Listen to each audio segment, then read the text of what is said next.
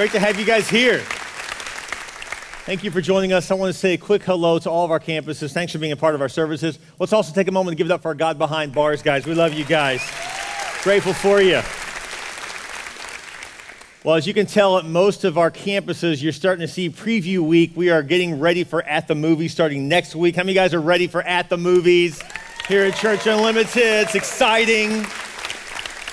More on that in a moment, but I'm, I'm, excited about today's message. And so, pull out your notes if you would. Today is all about bringing people to Christ. That today is all about. Today's message is called You Can Make a Difference. There was a guy, he ended up in heaven, and he was uh, standing before the pearly gates. And Peter said to him at the pearly gates, he said, Well, I want to know have you done anything good in your life? Because today, that's how you're going to get into heaven. You have to have done something good. Can you tell me about some time? He goes, Well, yeah. I remember one time uh, I, was, uh, I was walking through a parking lot, and I saw this young lady, and there was a group of biker gang members that kind of gathered around her, and they were giving her a, a, lot of problems, and they were kind of picking on her, and it just bothered me. And I, I walked right in the middle of them boldly, and I said, You guys need to stop right now.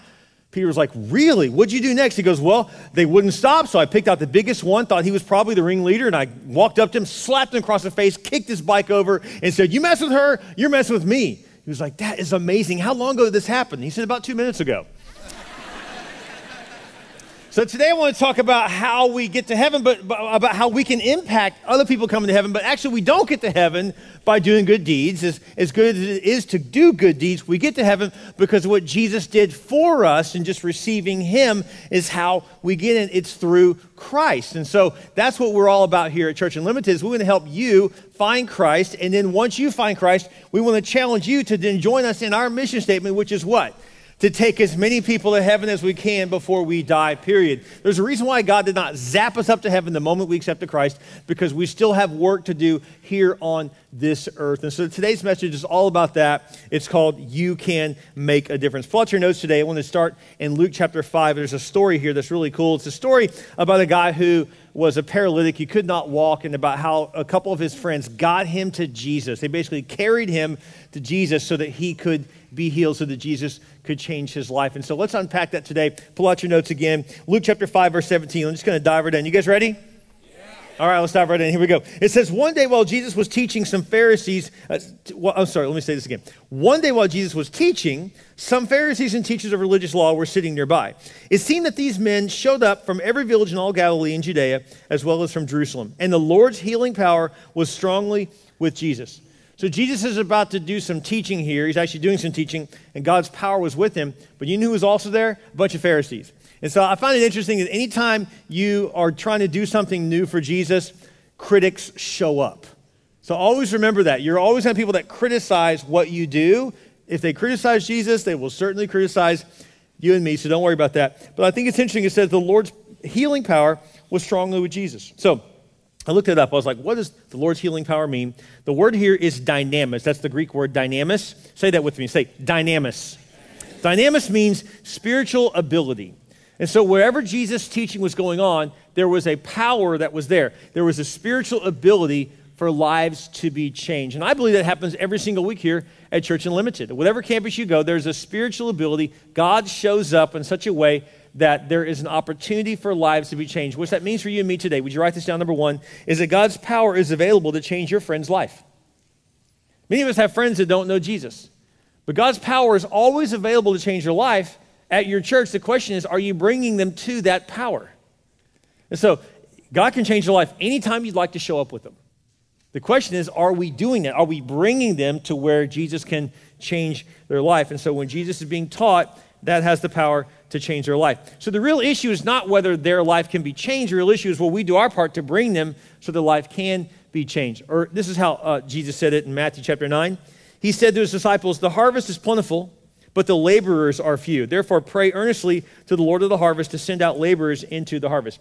In other words, there are more people willing to accept Christ than you and I are willing to witness to. There are more people willing to come to church with you than you're willing to invite. So the real issue is not when people say, there's just no one believes in Jesus anymore. Well, the issue is that people, not that people don't believe in Jesus, it's just that there's no one going out to tell them about Jesus. So it's really on us. We have to do our part to tell them about Christ so that they can become Christ followers. So, are we willing to do our part and to reach out and bring others to hear about Christ? So, look what happens next here. Some men came carrying a paralyzed man on a sleeping mat. They tried to take him inside to Jesus, but they couldn't reach him because of the crowd. So, anywhere Jesus went, there were crowds of people that would gather. Okay? And so, once again, there's this massive throng of people around Jesus hearing him teach. He would heal people, that kind of thing. These guys were carrying a guy with them on a mat that was paralyzed. So, if you're paralyzed, you can't carry your own weight. So that means these guys had to carry him. Now, can you imagine how exhausting it would be to take someone who was paralyzed from your car where you parked in the parking lot all the way into church to hear about Jesus? Imagine that. Yeah, that's not what they did. They carried them from their neighborhood all the way to church. They carried them from, from down the street all the way to where Jesus was. In other words, it wasn't just a short little trip where they threw him on the back of their truck and then brought him. No, no, there was no cars, there was no trucks. They carried him all the way to Jesus. This would be exhausting. This would be time consuming. I'm sure they had to coordinate their efforts since there was a, a, guy, and we know that this is a fully grown man. I'm sure he was at least a buck 50, right? So you look, look think about at least 150 pounds worth of a guy who cannot carry his own weight. So you're having to carry him on this mat. So I'm sure they had three or four guys, minimum, probably more, carrying him all the way to Jesus. But when they got there, they couldn't get near him because there was such a crowd. Now, the crowd, this is not a bad crowd. This is a good crowd. They're gathered around Jesus wanting to hear him teach. So that's a good thing, right? So there's nothing wrong with the crowd. But I think it's interesting that the crowd is the very thing that was standing in the way of them taking the man to Jesus. And I wonder today how many people are willing to get before Jesus if it wasn't for the crowd in their way. I wonder if honestly what that would mean for you and I today if there's people that would be willing to accept Christ. They just know too many Christians. So why would I want to, to know Jesus when the representative that claims him is a jerk? Why would I want to get to Jesus when, when the people that get in the way of me wanting to trust in Christ are, are people that claim to know him that, that, that aren't honoring him? And so I wonder sometimes the very thing that keeps you from knowing Jesus is someone who claims to follow him that is not really a good person, that, that's been a jerk to you, that's treated you wrong, that, that's done you wrong. And so oftentimes it's the crowd that are gathered around Jesus that actually get in the way, oftentimes. I think that's interesting.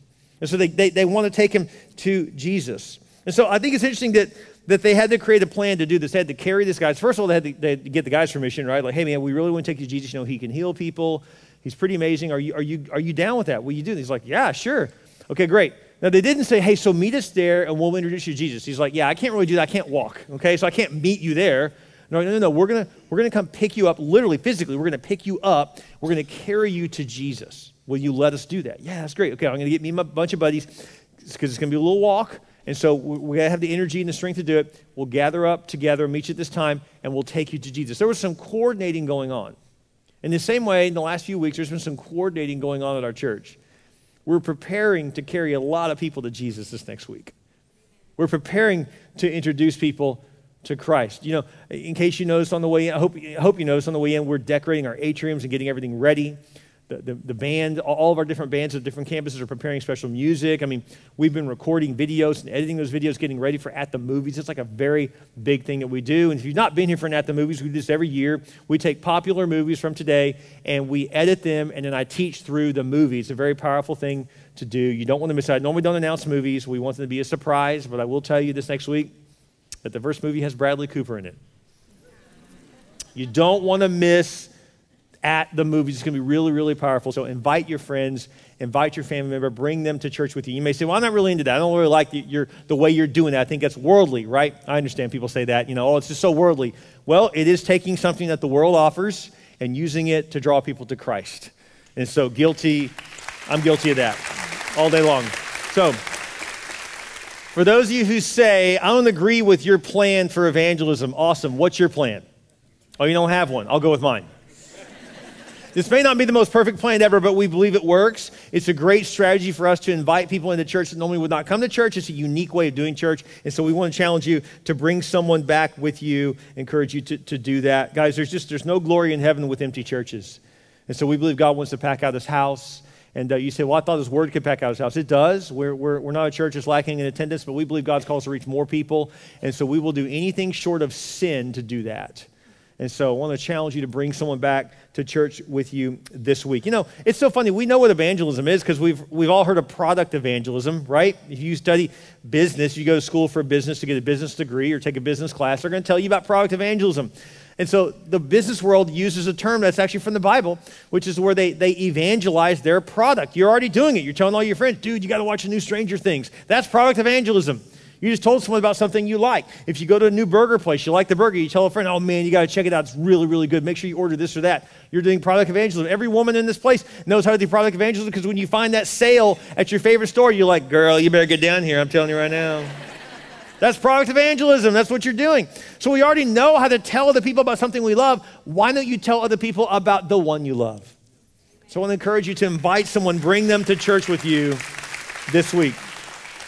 So, number two, create. We got to create a plan to bring your friend to Jesus. So, here's what I want to challenge you to this week. I want to challenge you to invite them, but then just don't invite them to meet you at church because it can be a big church, depending on what campus you're at. Be a little intimidating walking to a place they don't know. So, rather than do that, why don't you say, hey, I'll pick you up. Go by, pick them up in your car, bring them to church. We have a bus ministry just started this week. It's your car. Fill up your car, all right, with people and bring them to church. I want to encourage you to do that. Let's pack this place out so they can hear about Christ. And so it's going to be awesome. And, and, by the way, pick them up and don't be cheap. Say, hey, come to church with me and I'm going to take you to lunch afterwards, okay? And don't be cheap. Don't be taking the Whataburger or Burger King. I mean, really? Really? That's what you're going to take? You know, I mean, you know, step it up like Taco Bell. You know what I'm saying? Like, like we're going to go grande on the meal, all right? Full blown. All right, so, but eat afterwards. Don't go grande, then come to church. That could lead to all kinds of problems, you know what I'm saying? So, anyways, bring them to church and take them to lunch afterwards and make it, make it a big thing. And so, create a plan to bring your friend to Jesus. Now, look what happens next, verse 19.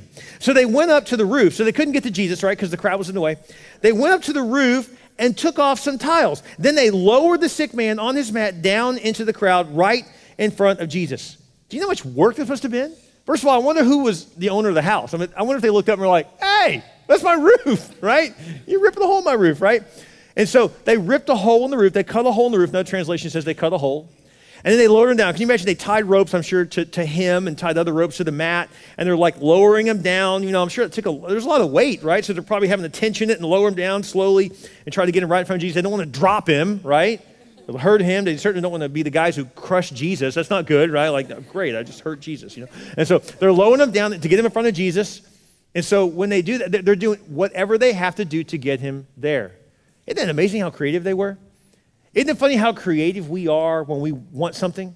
I mean, we're like, well, I can't afford a TV, but I understand they have one of those Best Buy credit cards, you know, and I'll fill that out. Or I'll put it on layaway, right? When we want that car, well, okay, I'll trade my car and I'll add this much cash to it and then do this. And how many months can I extend it? We get so creative to get something we want. But if you say, hey, you want to come to church with me? Oh, man, it's kind of a busy week. Oh, okay. Wow, you give up fast. There was no, oh man, seriously, you got to come. Well, you know, I got something going on Sunday afternoon. How about Saturday night? Oh, you got Saturday night? Yeah. Oh, I got something going on Saturday. How about Sunday night? Oh man, how many services you guys have? We got them all the time. Just come. Right? And so the point is, is like we get so creative to get something we want, but why don't we get creative to give something we want someone else to have? Let's get creative and bring in our friends to Jesus. And so they literally cut a hole in the roof. What that tells me is that they made room for this guy to get in front of Jesus. Would you write this down? Number three, I want to challenge you to make room for evangelism in your life. Cut a hole in your schedule. Tear a hole in the roof, right? Cut a hole in your schedule. Say, I'm going to take a few moments today to text a friend, to invite someone. I'm going to take a few moments take this popcorn bag with me to, church, to, to work next week. I'm going to walk across the hallway, kind of find a strategic moment, some downtime, walk across the hallway, to my friend's office and say, hey, I want to give you this. I want to really encourage you to come. I want you to check out my church. I think you're going to like it and just invite them to come with you and to, and, and to bring them to church. Let's, let's make room. And if you can't make room and you're scheduled to invite someone to church, I'm going to ask God to cut a hole in your heart so you'll begin to bleed for his lost children. Isn't it funny how we forget what it was like when we didn't know Jesus? We forget what it was like to lay in our bed hurting and have no one to pray to. That's people that don't know Jesus. And so we, we got to remember that. Some of you are like, yeah, that's great, Pastor. I'm not really into evangelism. I'm more of a discipleship person. I'm really into growing deep in the Lord. Really? Okay, that's awesome. So if you want to get to know me If you were to come to me and say, I just want to get to know you, and I had lost one of my children, let's say my daughter had been missing for six months. You say, I just want to get to know you. I'd be like, well, honestly, my life is just all about trying to find Sophie. I mean, we just don't know where she is. We haven't heard a word. We, we just, this is her last whereabouts, and we've got the police involved. We're trying to figure, right? That's all it'd be about. Can you imagine you'd be like, yeah, I'm not really into that, but just tell me about yourself. Like, what's your favorite color? What's your favorite movie? I'd be like, what do you, what? This isn't, this is insulting to me. I told you one of my children's missing. That's all I'm about. When you say, I want to just know the Lord and walk with Him and worship Him, I'm not really in evangelism. I just, you want to know the Father's heart? He wants to know where His lost kids are. That's the Father's heart. And it is insulting to any good father to say, let's just set that aside and let's just get to know each other. Are you crazy? I'm about my lost children. That's our Heavenly Father. Well, Pastor, you know, I'm not really into that, right? Come on. Isn't it? You know, uh, we're not really into that. We're, we're into quality and not quantity. We don't really care whether the church keeps growing or not. We don't, need, we don't need all these people. We just want to be quality, really. So let's say my wife and I go to Disney World and we're there with our three kids when they were little, and all of a sudden we look up and we don't know where they are. So we find one of the kids, right? Then we find the second kid. We have three kids. We find the second kid. We're not going to say, you know what, let's just focus on quality, not quantity. We found two of them. We're fine. When you say, I want to, uh, our church, our ministry, we're just going to focus on quality, not quantity. Let me ask you something. Which one of God's children is not quality? Which one is he not concerned for? Isn't it amazing how we make up these nice little Christian cliches to excuse our lack of evangelism? The truth is, is that the very heart of God is to reach his lost children. That's his heart. If you want to know the Father's heart, he is bleeding for his children to be found, just like you would.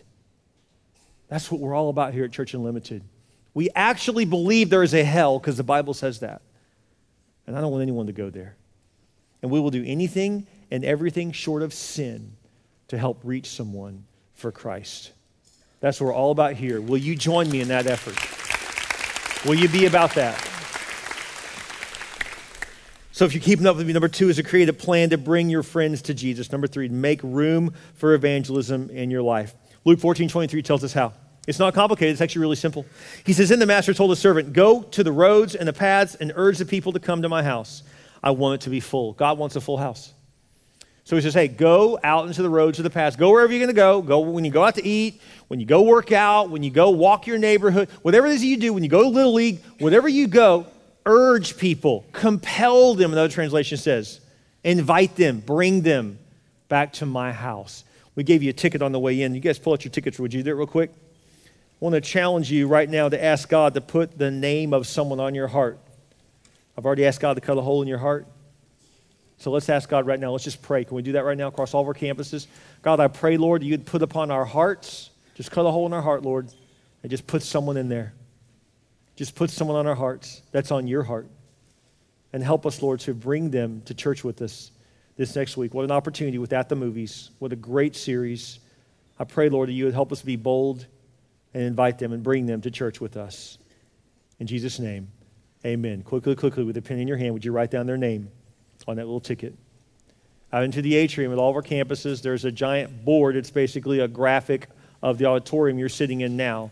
I want to challenge you to take this little ticket and attach it to that board in prayer after service and say, God, I'm going to bring that person. This is my commitment to you that I'm going to make sure that I bring them to church with me. I want to challenge you to do that. We've also given you this tool, this invite as well to do that. I want to challenge you to bring them to church with you. And back in 1985, a number of years ago, there was a municipal pool party in New Orleans. It was all the lifeguards from all the city pools. They gathered to celebrate because they had had a summer free of any accidents, and they had no drownings all summer long. That's definitely something to celebrate. They had lots of, lots of pools all across New Orleans. They gathered all the lifeguards together for one end of summer pool party to celebrate, you know, a safe summer. There were over 100 lifeguards there. There were over 200 people there.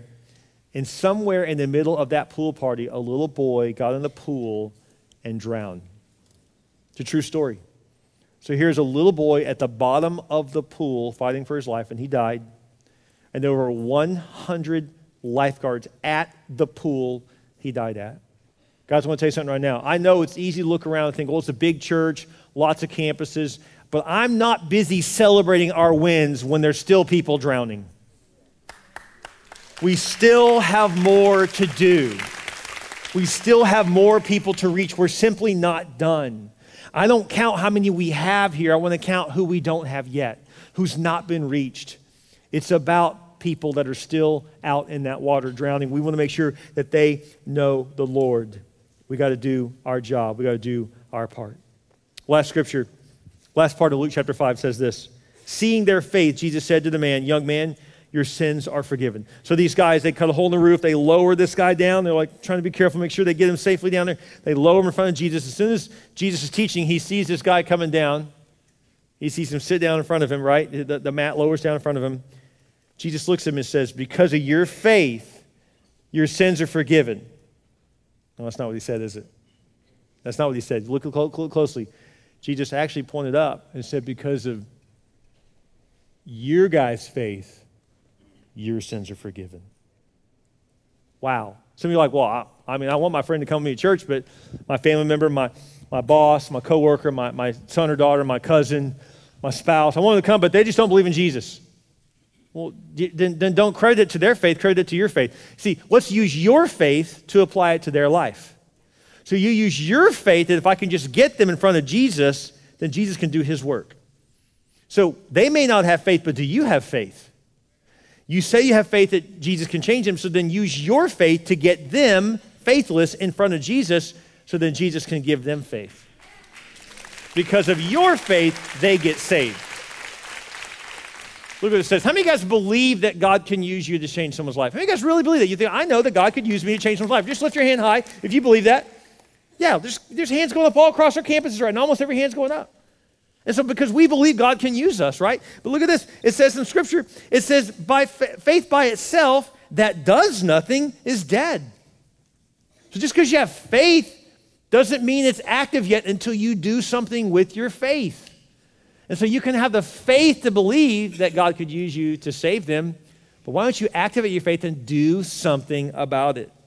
Look at what it says in Hebrews 11, verse 1, last scripture of the day. It says, Now faith is confidence in what we hope for and assurance about what we do not see. That's faith that the person we, that we have not seen except Christ yet will, right? That's what faith is. So let me read again. Now, faith is confidence of what we hope for and assurance about what we do not see. How many of you guys have heard that scripture before? Okay? Many people call this verse the definition of faith verse, right? But did you notice the verse, uh, the word before faith? Let me read it a little differently that maybe you've not caught before. Let me read the actual translation of how this is supposed to be read and applied. This is what it really says.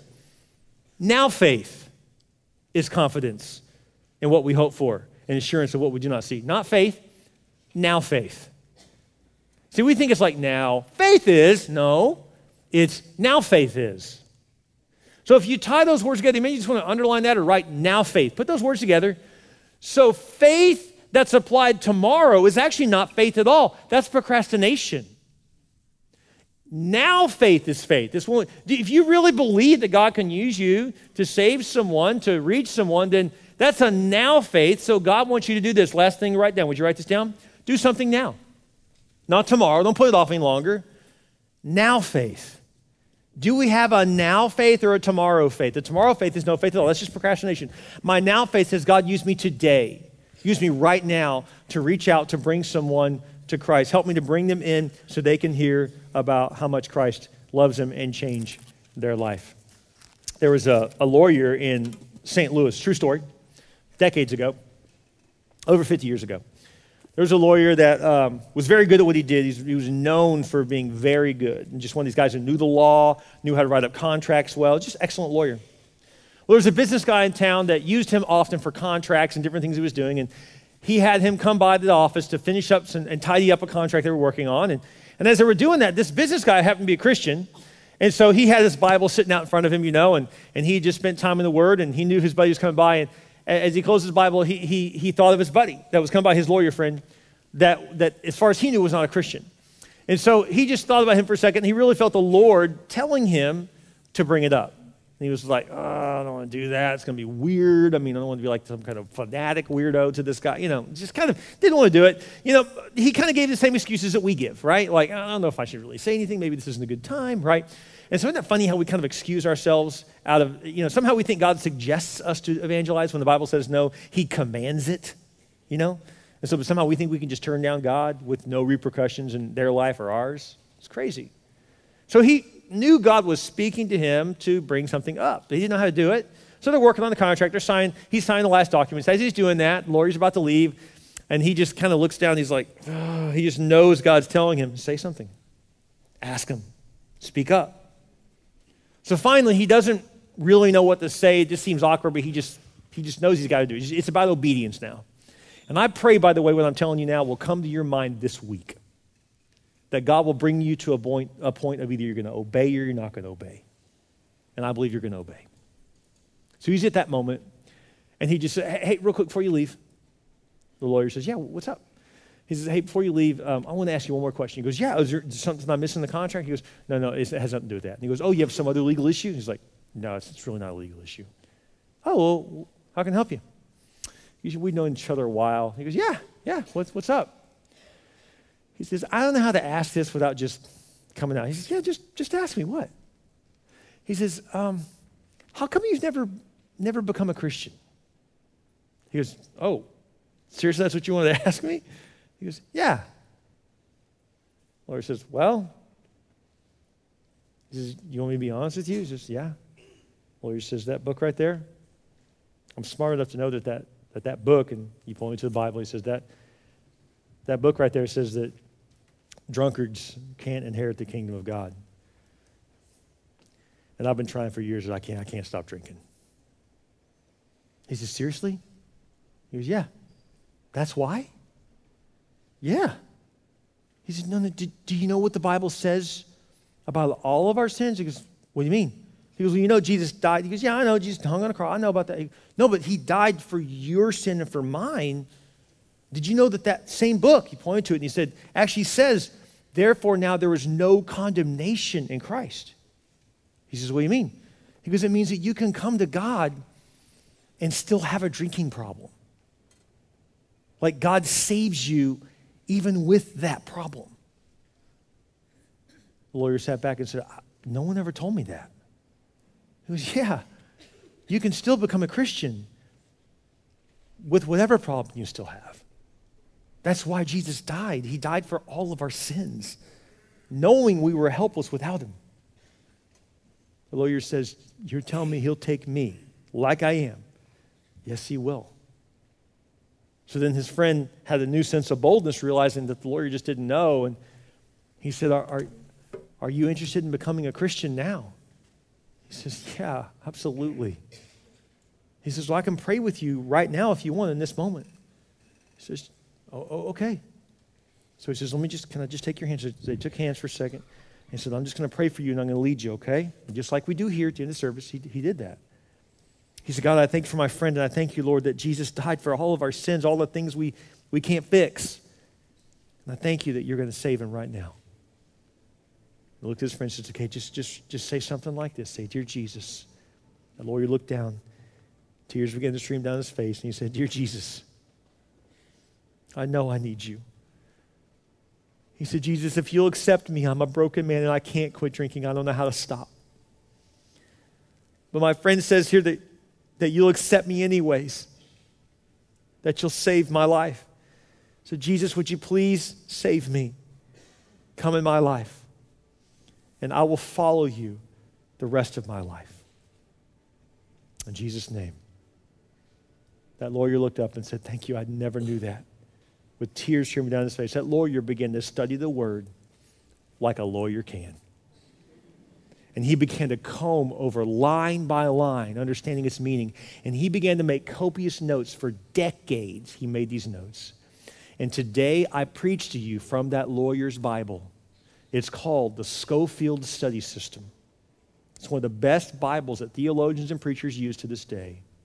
And if that man had not listened to the prompting of the Holy Spirit telling him to speak up, we would not have all the benefits of C.I. Scofield, the lawyer from St. Louis, who gave his heart to Jesus and has impacted the kingdom for decades now with the work that he's done. You see, you don't just reach out to save someone because they need Jesus. You don't know who they are attached to and the work that they will do for the kingdom that will make a difference, that will advance the cause of Christ from one person to the next person to the next person. You have no idea the series of events that you put into motion when you just obey God and bring the one person He told you to bring. Let's do our job. You got one job to take as many people to heaven as you can before you die. Period. I don't know how long I've got, but I did not move my family down here to Corpus Christi just so I can play church. I moved down here with a vision and a calling from God, and I'm not going to back off of that 20 years in. We're still called to reach this city for Christ and all the other communities. We're not backing off of that. So, would you pray with me now with your head bowed and your eyes closed? This is what we're all about here at Church Unlimited. If you've never received Christ as your Lord and your Savior, you can receive Him right now by praying a very simple prayer. You can pray this prayer with me out loud. You can say, Dear Jesus, I realize I need you. I believe you died for me. I'm a broken person and I need you. I ask you to come into my life, be my Lord, and be my Savior. I repent of my sins. I put you in first place. Thank you, Jesus, for saving me. With your head bowed and your eyes closed, if you just pray that prayer, Christ has come in your life. But today, maybe you're already a Christ follower. And maybe your eyes a little off the ball. Been a while since you brought someone. Been a while since you brought it up to someone who's a non Christian. With your head bowed and your eyes closed, if you feel the conviction of God on you saying it's time, it's time to do something now. Would you join me in committing spiritually to bring someone next week to church? It's real simple, it's not complicated at all. Would you join me in that? Just raise your hand high to God and say, God, I'm going to do that. There should be hands going up all across all of our auditoriums. I see them now. Thank you. As God speaks to you, would you simply commit to inviting someone, to bringing someone with you to church next week? Maybe it's someone who's already a Christ follower and they haven't been in church in a while because they've been hurt by the church. Maybe it's time to say to them, hey, it's time to come back. It's time to get past that. Don't let one person who hurts you stop you from being in God's presence and being in God's family. Maybe it's time to invite someone back. Thank you, God, for what you're doing in your house. Thank you, God, for what you're doing in your church. And we pray, Lord, that you would help us to be obedient to your call to reach out, to invite, to bring someone back to church next week. And I pray, Lord, that through this At the Movie series, God, that you would use us greatly. Lord, it's amazing what three or four guys can do, popping a hole in the roof, lowering someone down in front of Jesus. But Lord, what could have happened if that whole crowd around Jesus would have all went back and reached out and brought someone back with them? Wow. I pray, God, that that would happen this week with your church. I pray you do something special. Well, we want to be your missionaries. We want to be your voice box. We want to be ambassadors for Christ today, reaching out, making a difference. In Jesus' name we pray. And all God's people said, Amen. Isn't God good? His word is so true.